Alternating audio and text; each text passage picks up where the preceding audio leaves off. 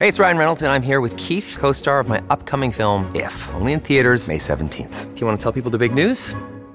All right, I'll do it. Sign up now and you'll get unlimited for $15 a month in six months of Paramount Plus Essential Plan on us. Mintmobile.com slash switch. Upfront payment of $45 equivalent to $15 per month. Unlimited over 40 gigabytes per month. Face lower speeds. Videos at 480p. Active Mint customers by 531.24 get six months of Paramount Plus Essential Plan. Auto renews after six months. Offer ends May 31st, 2024. Separate Paramount Plus registration required. Terms and conditions apply if rated PG.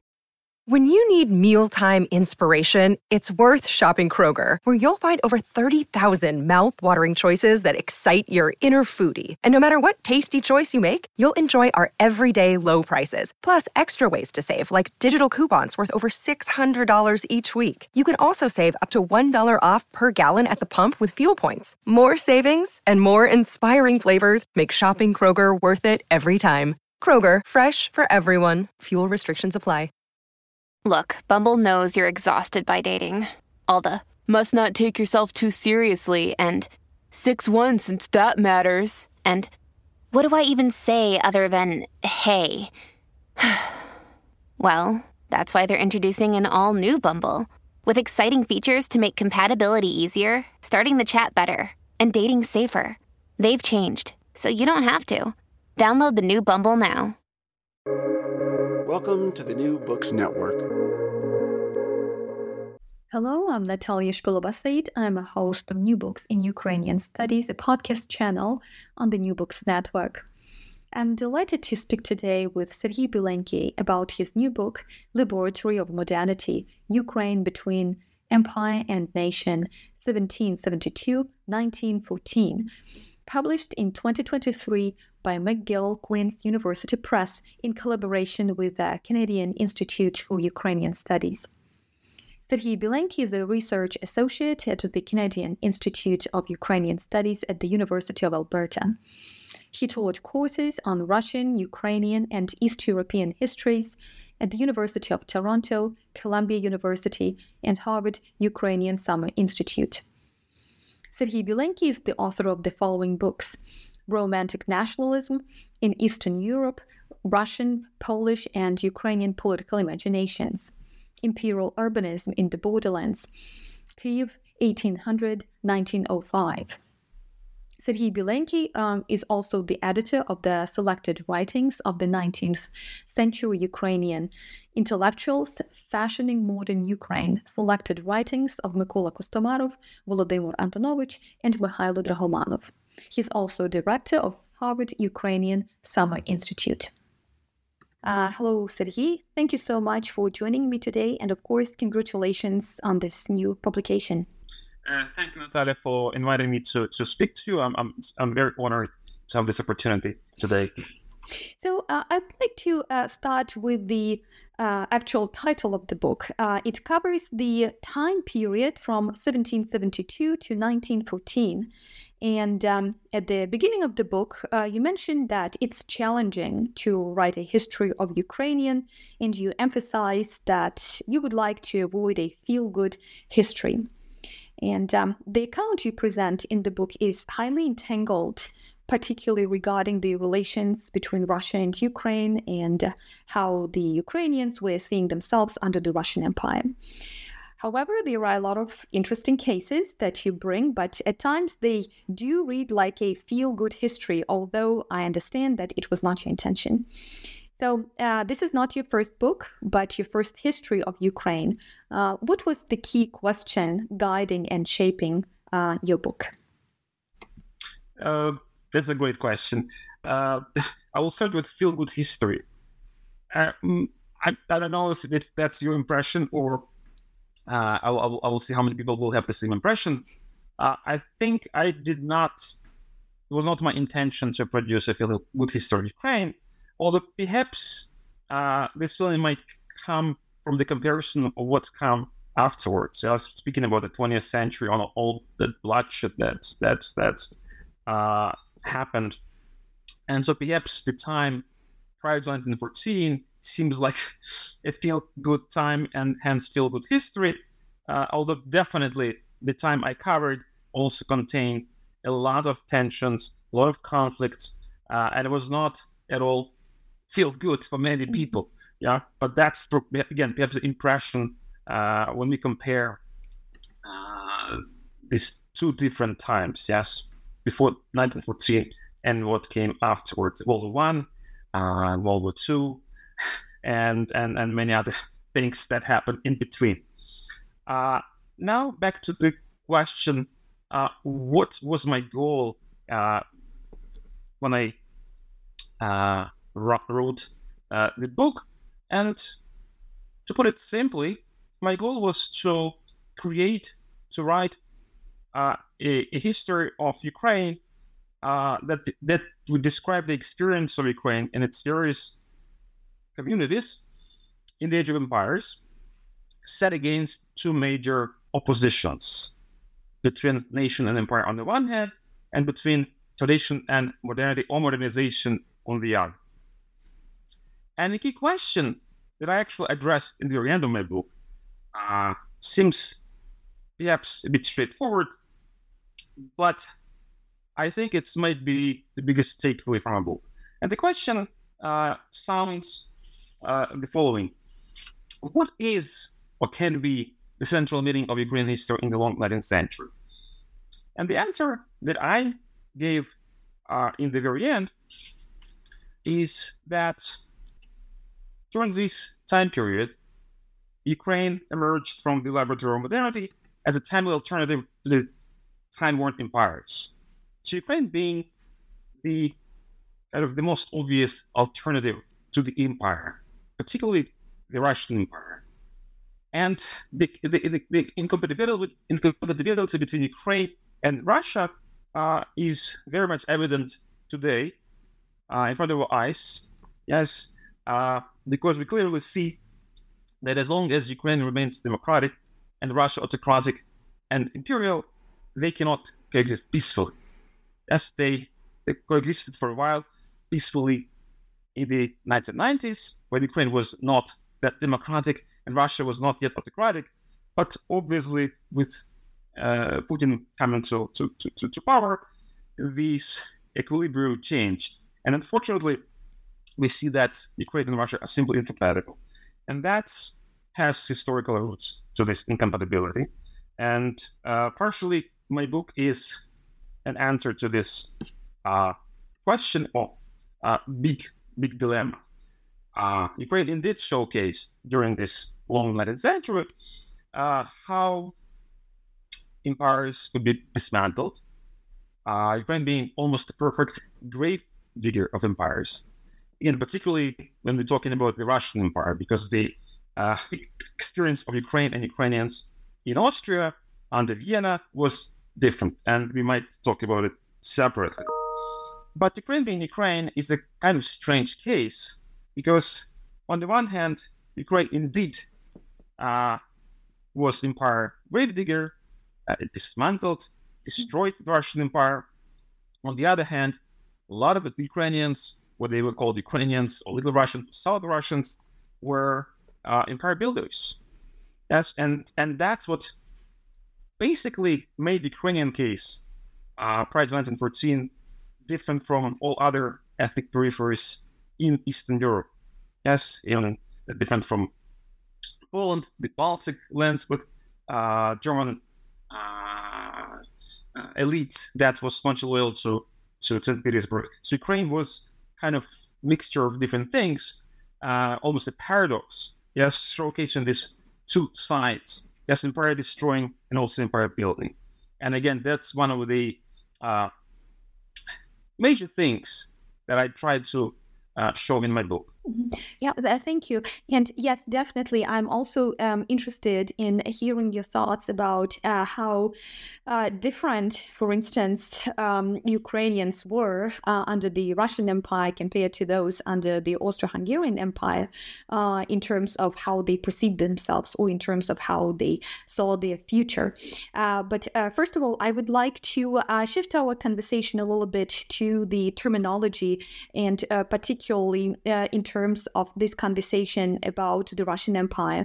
So, um, terminology is one of the contentious topics uh, to some extent. Uh, do we say, for instance, Ukraine or Malorussia, uh, or do we stick with the unfortunate translation of Malorussia that seems to make it almost impossible to envision Ukraine as a cultural and political entity that at some certain periods was superior to Russia? And of course, in this case, I'm referring to Little um, Russia.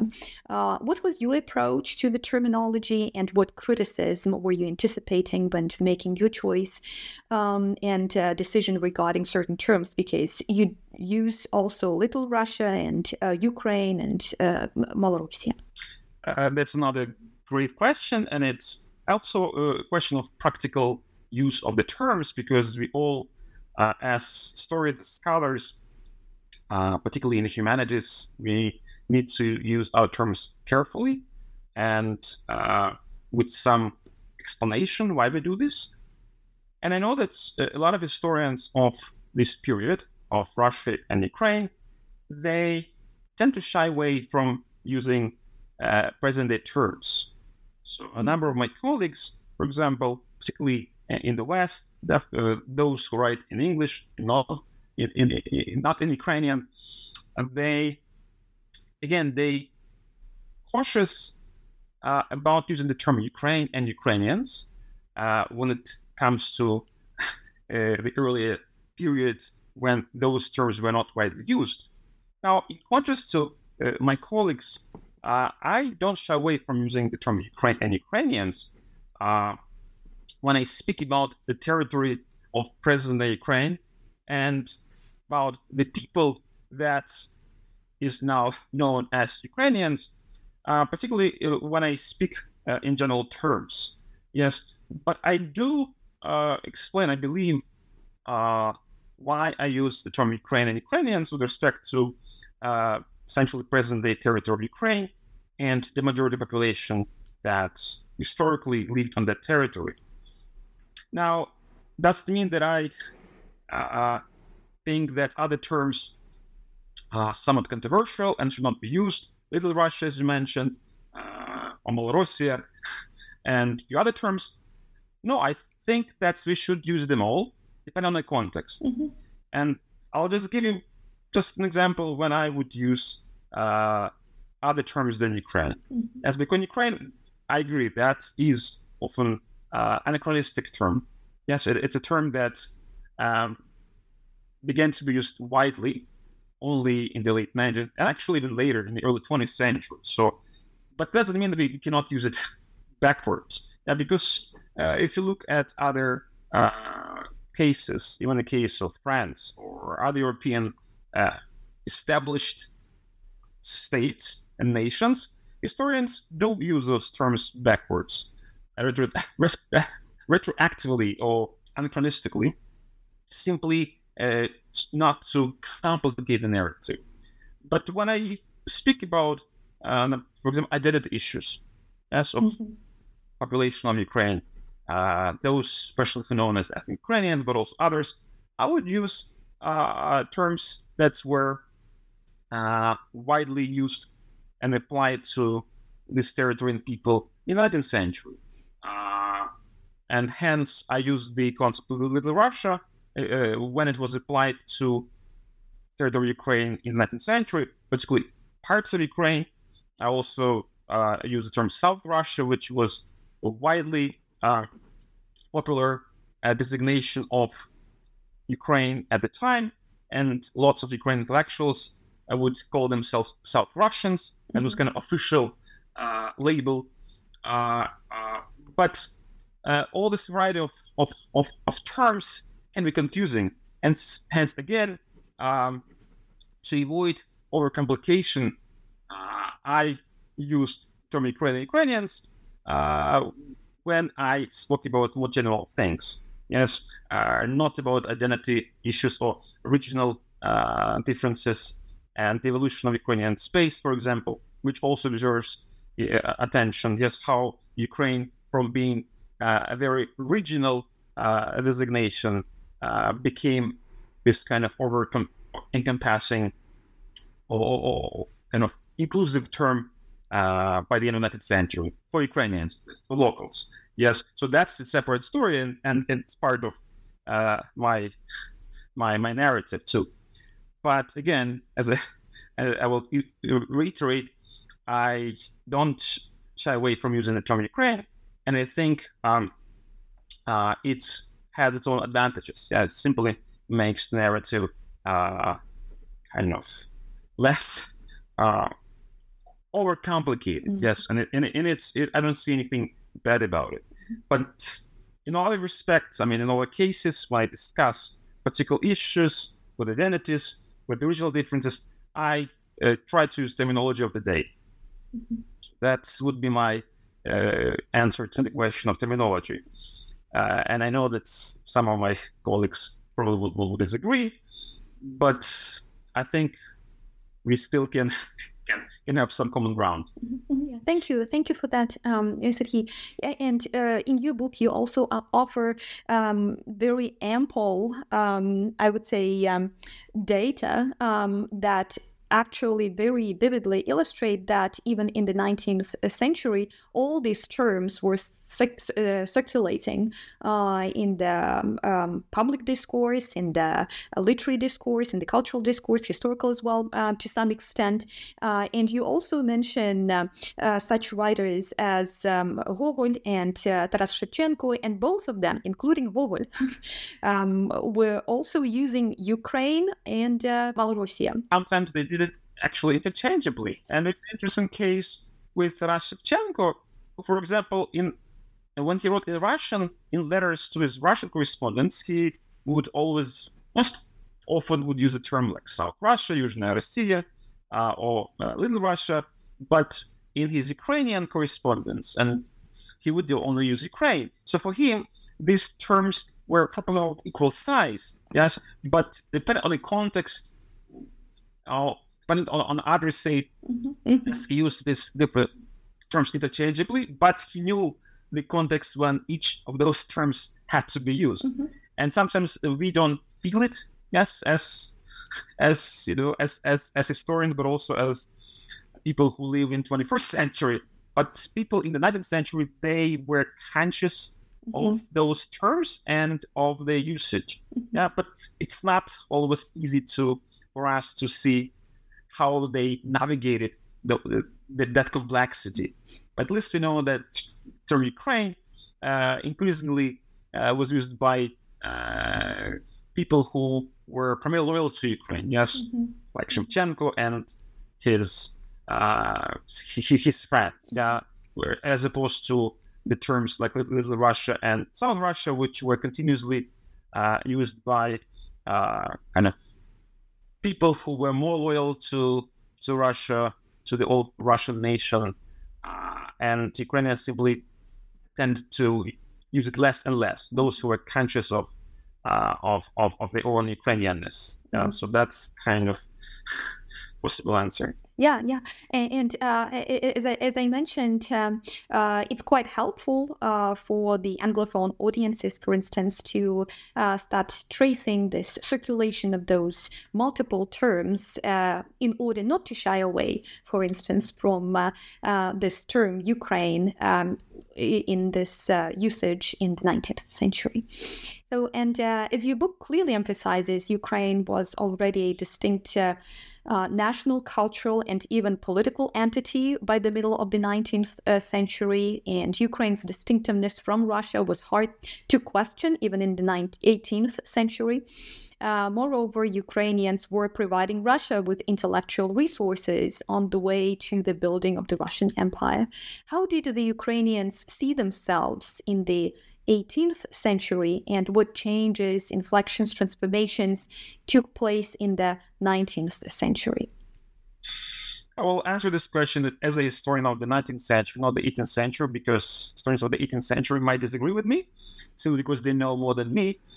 But uh, I think the basic distinction uh, between uh, the 18th and 19th centuries, and I will try to kind of summarize these, these, these differences. First of all, we don't really know what the masses of population thought of themselves, yes, before the opinion polls, before the you know widespread literacy, uh, before the censuses, which all happened much later, either in the late 19th century or even or in the 20th century. So what we know about the 18th century, we know mostly about the elites, that the educated class of Ukrainians, uh, most often called officers and clergy, and we kind of know what's the thoughts because uh, uh, they wrote uh, various works, uh, history, memoirs, correspondence, and so on and so on. So, kind of the, the basic kind of part of thinking uh, about uh, nation uh, in the 18th century um, was the following. For uh, uh, the Cossack officers and their descendants who, who, who, became Russian imperial nobles and aristocrats in the late 18th century, nation was still an early modern phenomenon. Yes, it mm-hmm. mostly was embodied uh, by the own social group, which was uh, intermarried, interrelated, uh, and you can think about it as the uh, about the nation they they adhere to as essentially family affair.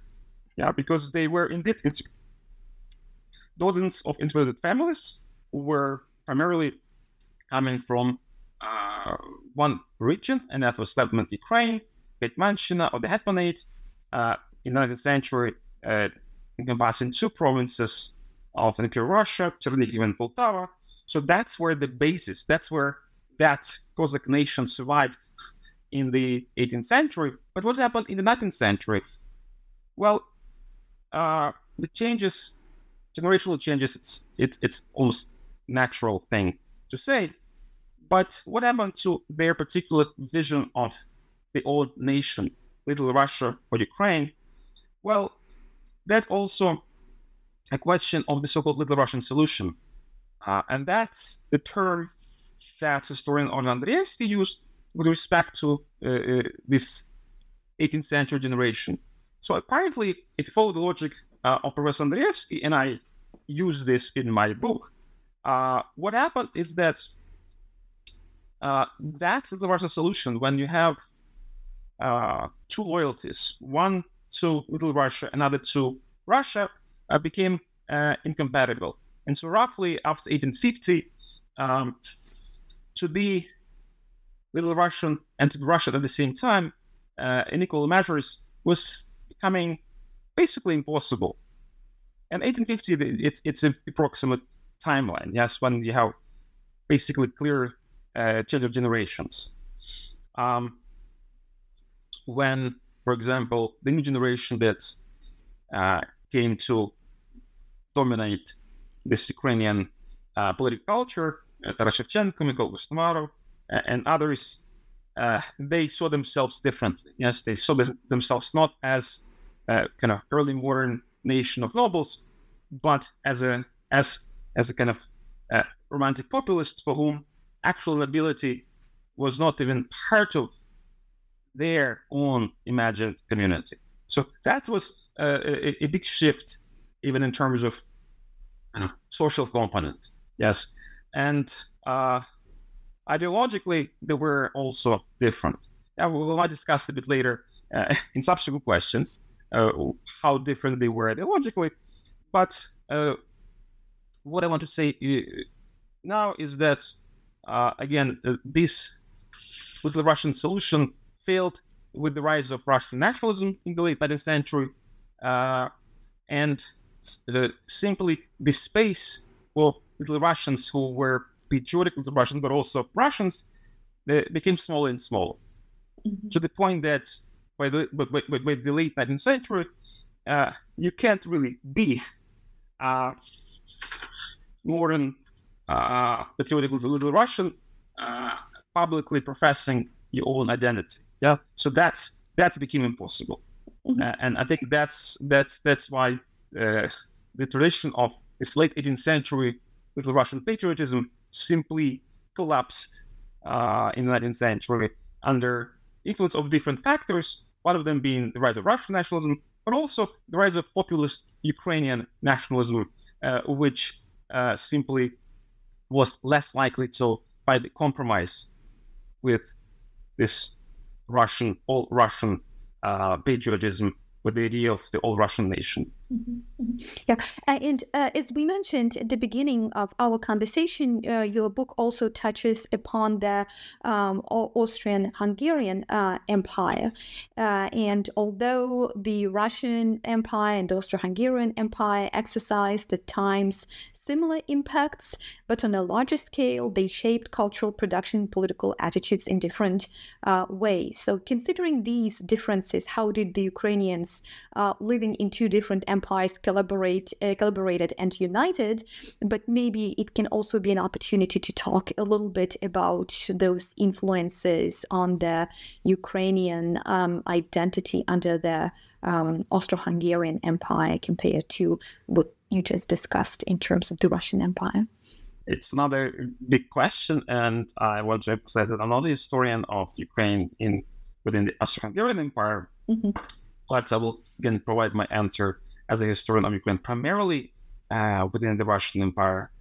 And my answer would be pretty straightforward: is that uh, the Ukrainian story in the long 19th century was uh, not simply a national story. It was transnational and international in the sense that it uh, was occurring uh, on both sides of the Russian border, and that border was was crucial in the development of Ukrainian national identity and, and Ukrainian national movement, um, and how that border could be could be uh, traversed, how could it be, how could ideas and people uh, kind of circulate uh, uh, uh, beyond the border. It's a, it's, a, it's a question in itself. But uh, the links between Ukrainians living in the Russian Empire and those who lived in the Austrian Empire intensified really since the 1830s and 40s when the new generation of uh, of Ukrainians, but also Russians from the Russian Empire, started traveling uh, to to Austria. Yes, where they discovered uh, people who were very similar to Ukrainians in, in, in Russia. These were intellect, inte, few intellectuals that started traveling in the 1830s and 40s, but uh, uh, that border uh, uh, became crucial again later in the century. Yes, when uh, when when when when the ideas and people began to circulate on, on a wider scale. But without that kind of connection, uh, we can think that the Ukrainian nation, as we know, as we know it today, would probably would not have happened. That's because Vienna provided kind of safe space eventually, yes, but for the development mm-hmm. of the Ukrainian uh, idea, but also Ukrainian political discourse, yes, because uh, the Austrian Empire allowed for uh, uh, allowed permitted much more space central, yes, uh, for negotiations of uh, identities than did Russia for various reasons. Yes, Austria would be a constitutional state, particularly in the, late 19th century. Russia was not, and for many other reasons, uh, the, the Austrian Ukraine, particularly Galicia, yes, became the so-called uh, Ukrainian, Ukrainian Piedmont, yes, that is the major hub as for the Ukrainian national identity in, in, the, in, the, in, the, in the long 19th century, particularly in the late 19th century.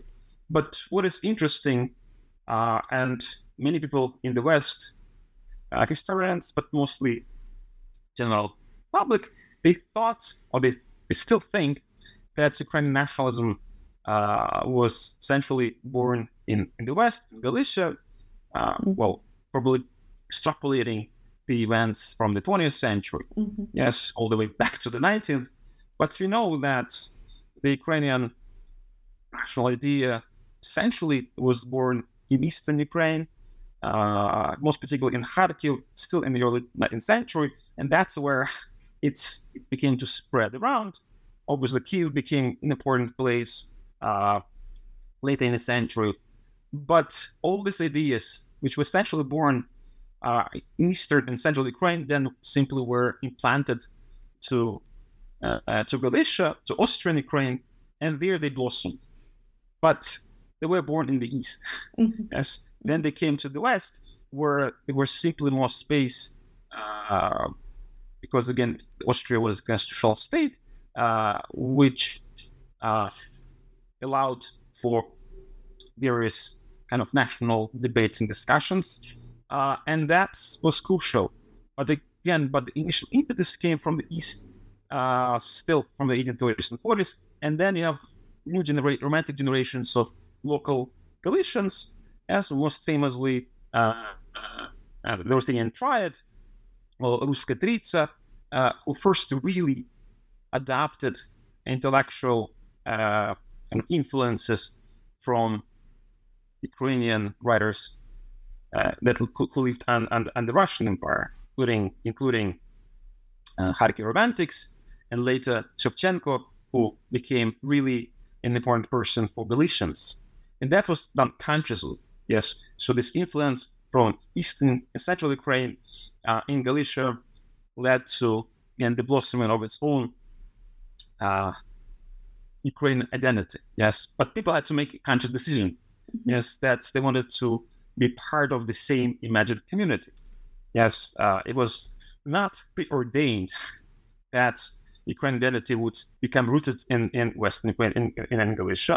It had to be done consciously by very specific people, yes, who made a choice, yes, to to uh, to live, or at least first of all, to imagine uh, this common mm-hmm.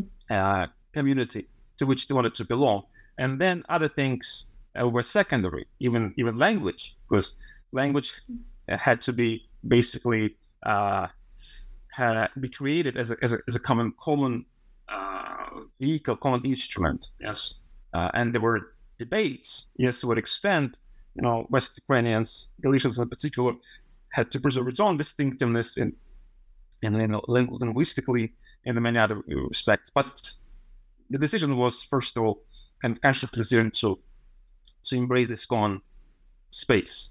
Yes, and it, and then all other things kind of came into place a bit later. Uh, but the importance of the Austro-Russian border uh, was crucial. Yes, and I, again, I, I, would reiterate. Uh, I think if, if imagine that uh, Western Ukraine or Austrian Ukraine, Austrian ruled Ukraine never existed, then we might have had totally different Ukraine today, if if if, if any Ukraine at all. Yes, I think I would I would I would ascribe uh, great difference, uh, great importance mm-hmm. to this imperial divide, mm-hmm. which uh, not only as a divide, as a border, but also as a contact zone. Yes, mm-hmm. as a uh, as as as a space uh, for interaction. Yes, exchanges, and that's what uh, was crucial in in the late 19th century for the idea of Ukraine and for eventually for Ukraine as a as a nation. Yes, mm-hmm. uh, spreading two borders. Yeah, I, I truly appreciate how your uh, book uh, really shows how the um, um development of Ukraine of, of, of Ukrainian nation um, was taking place while interacting with these two empires, and of course, in the first place, that as you emphasized, this difference between the Ukrainians and the um, Russians. Uh, while there are a lot of um, issues, a lot of um, uh, intersections, right, in which the Ukrainians and the Russians would differ, um, you um, you also uh, put a lot of emphasis on the memory of the um, Cossack hetmanate and uh, the experience of serfdom uh, in Ukraine. And, well, we will use this term, right, in Ukraine and in Russia per se.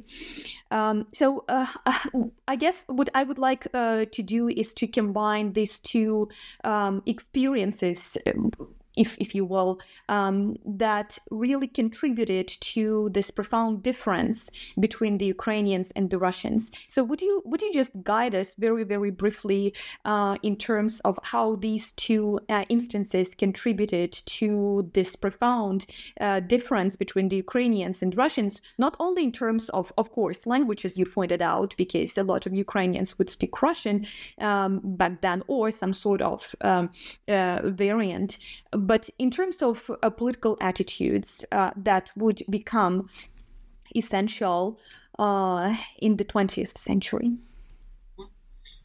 Uh, I will start with the discussion of the Hetmanate and Cossacks in general as essentially probably the most important legacy uh, in Ukrainian modern history. Yeah?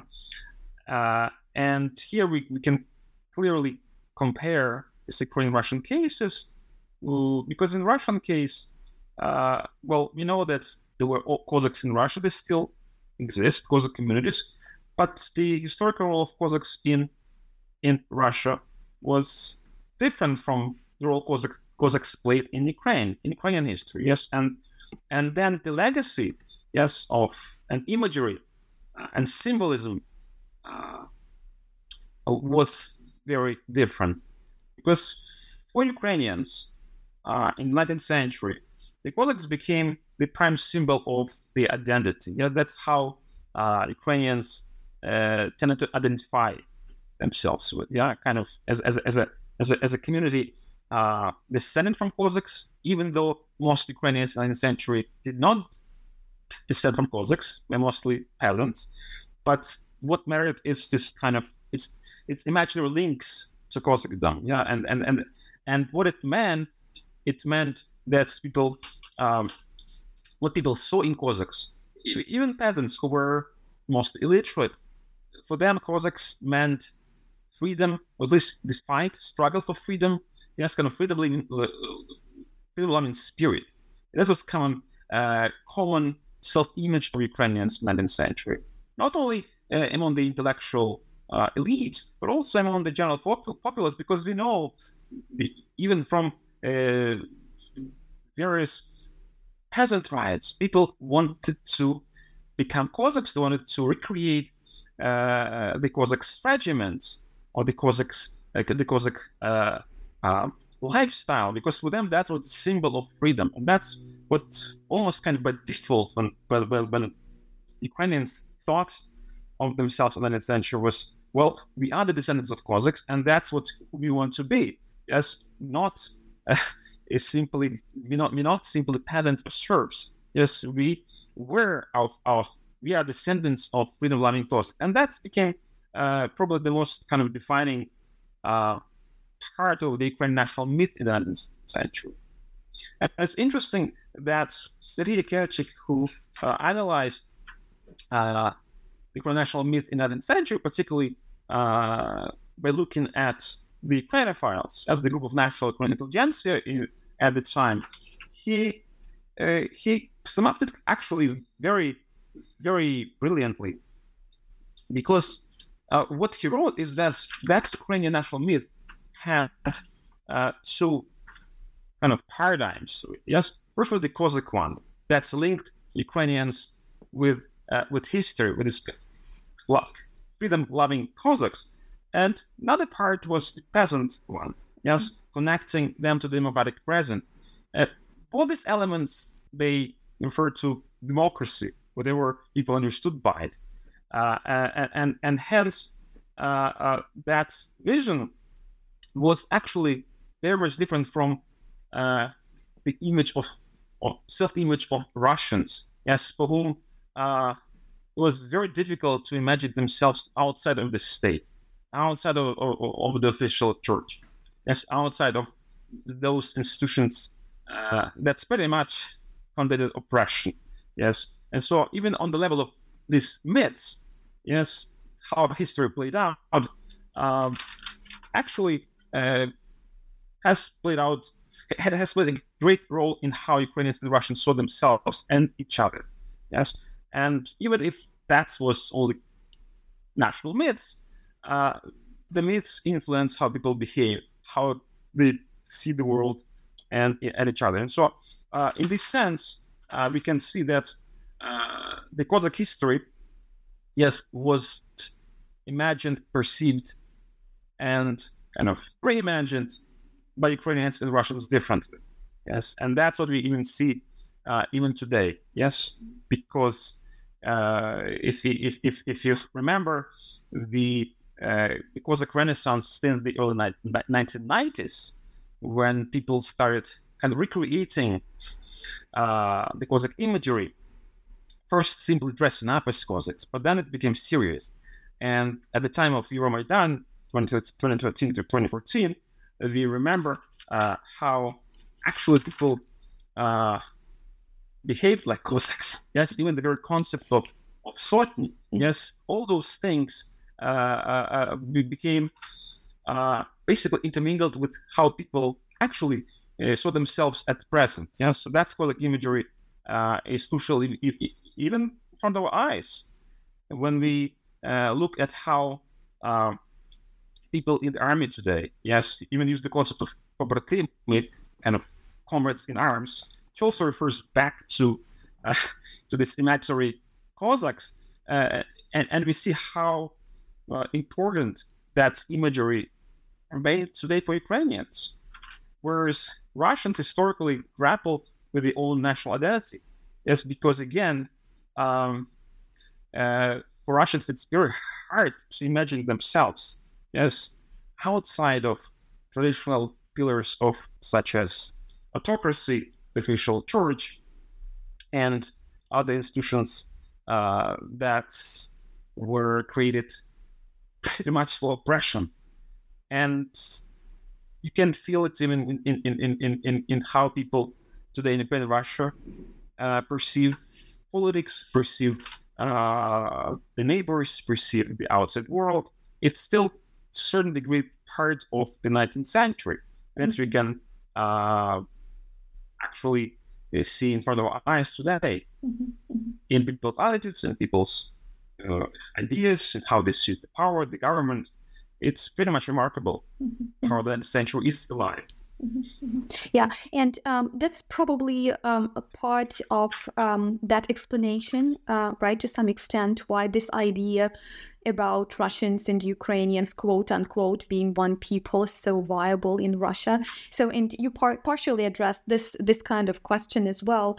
Um, but um, just to conclude our conversation, um, again, w- would you offer your commentary on these reasons why uh, this idea is so viable, why there was no um, profound reconsideration of how the Russians, for instance, see themselves, why they cannot see themselves outside of Ukraine, for um, in, in in this case. And I know that it's not a part of your project, it's not part of your um, book, uh, but um, uh, I would appreciate your commentary or your opinion on, on, on this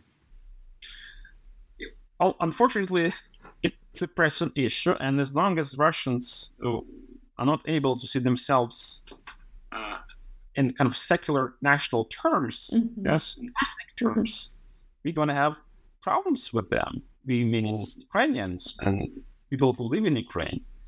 Uh, Russian Russians never acquiesced to the collapse of the, the so-called all Russian nation, which was an imperial concept created roughly again in the middle of middle 19th century, uh, and became kind of some official vision of of of Russianness in the empire, which left almost no space for distinct Ukrainian identity. That's why that little little Russian solution failed. Yes, because simply few in fewer space, yes, was left for anything distinct, anything different from this official version of Russianness. Uh, and paradoxically, uh, that concept of Russianness, yes, almost again, in a tradition of this old Russian nation, the term uh, that uh, was widely used in the, in, the, in, the, 19th century, narod, that's, that's, that's the original Russian word, was almost uh, almost totally, fully resurrected in in Putin's Russia, uh, as if the Soviet Union, the Soviet experience did not exist. Because, well, we all know that the Soviets, the Bolsheviks, they they were forced to recognize ethnic distinctiveness of various communities. They they, they, they, they, they had to acquiesce to the creation of national republics, including Ukraine. Uh, we know about the korenization the 1920s, and even even if yes, we also know about repressions Stalinist terror, Ukrainian distinctiveness was never questioned. It was recognized. And suddenly, uh, after, two, after year 2000, we have kind of regression all, all the way back to the imperial kind of thinking. And that's what uh, is terrifying, actually, is how, how, how people don't learn historical lessons, how they tend to kind of fall back to uh, almost primordial uh, behaviors and, and, and, mentality. And, and, and that's what is striking.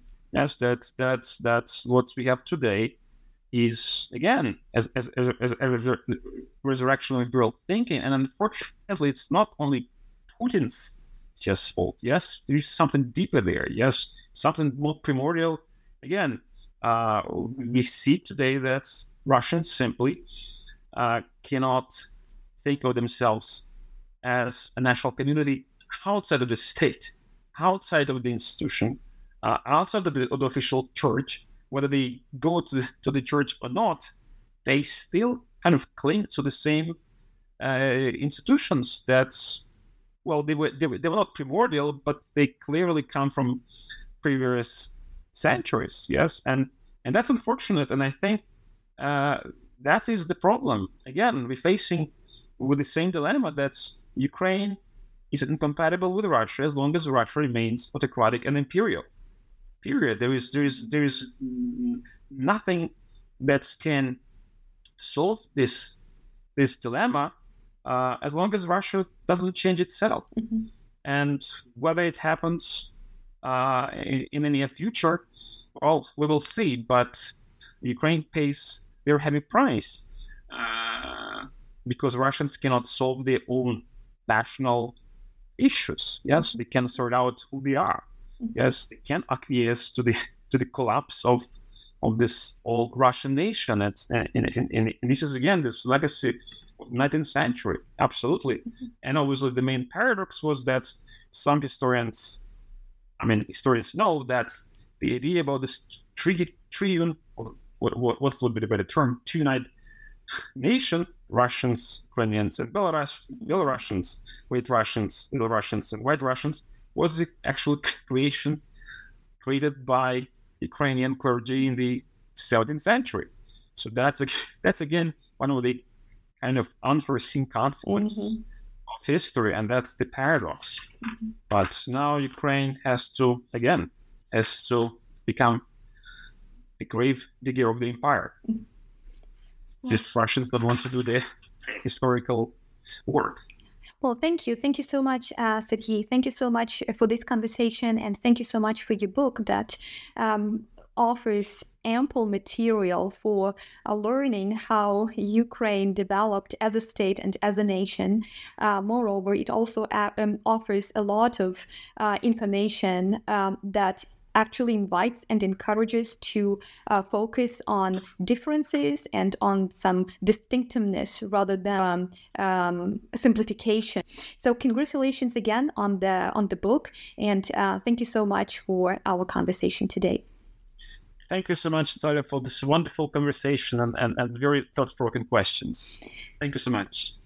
Today, I spoke with Serhiy Bilenky about his new book, Laboratory of Modernity Ukraine Between Empire and Nation, 1772 1914, published in 2023 by McGill Queen's University Press in collaboration with the Canadian Institute for Ukrainian Studies. Thank you for listening to New Books in Ukrainian Studies, a podcast channel on the New Books Network.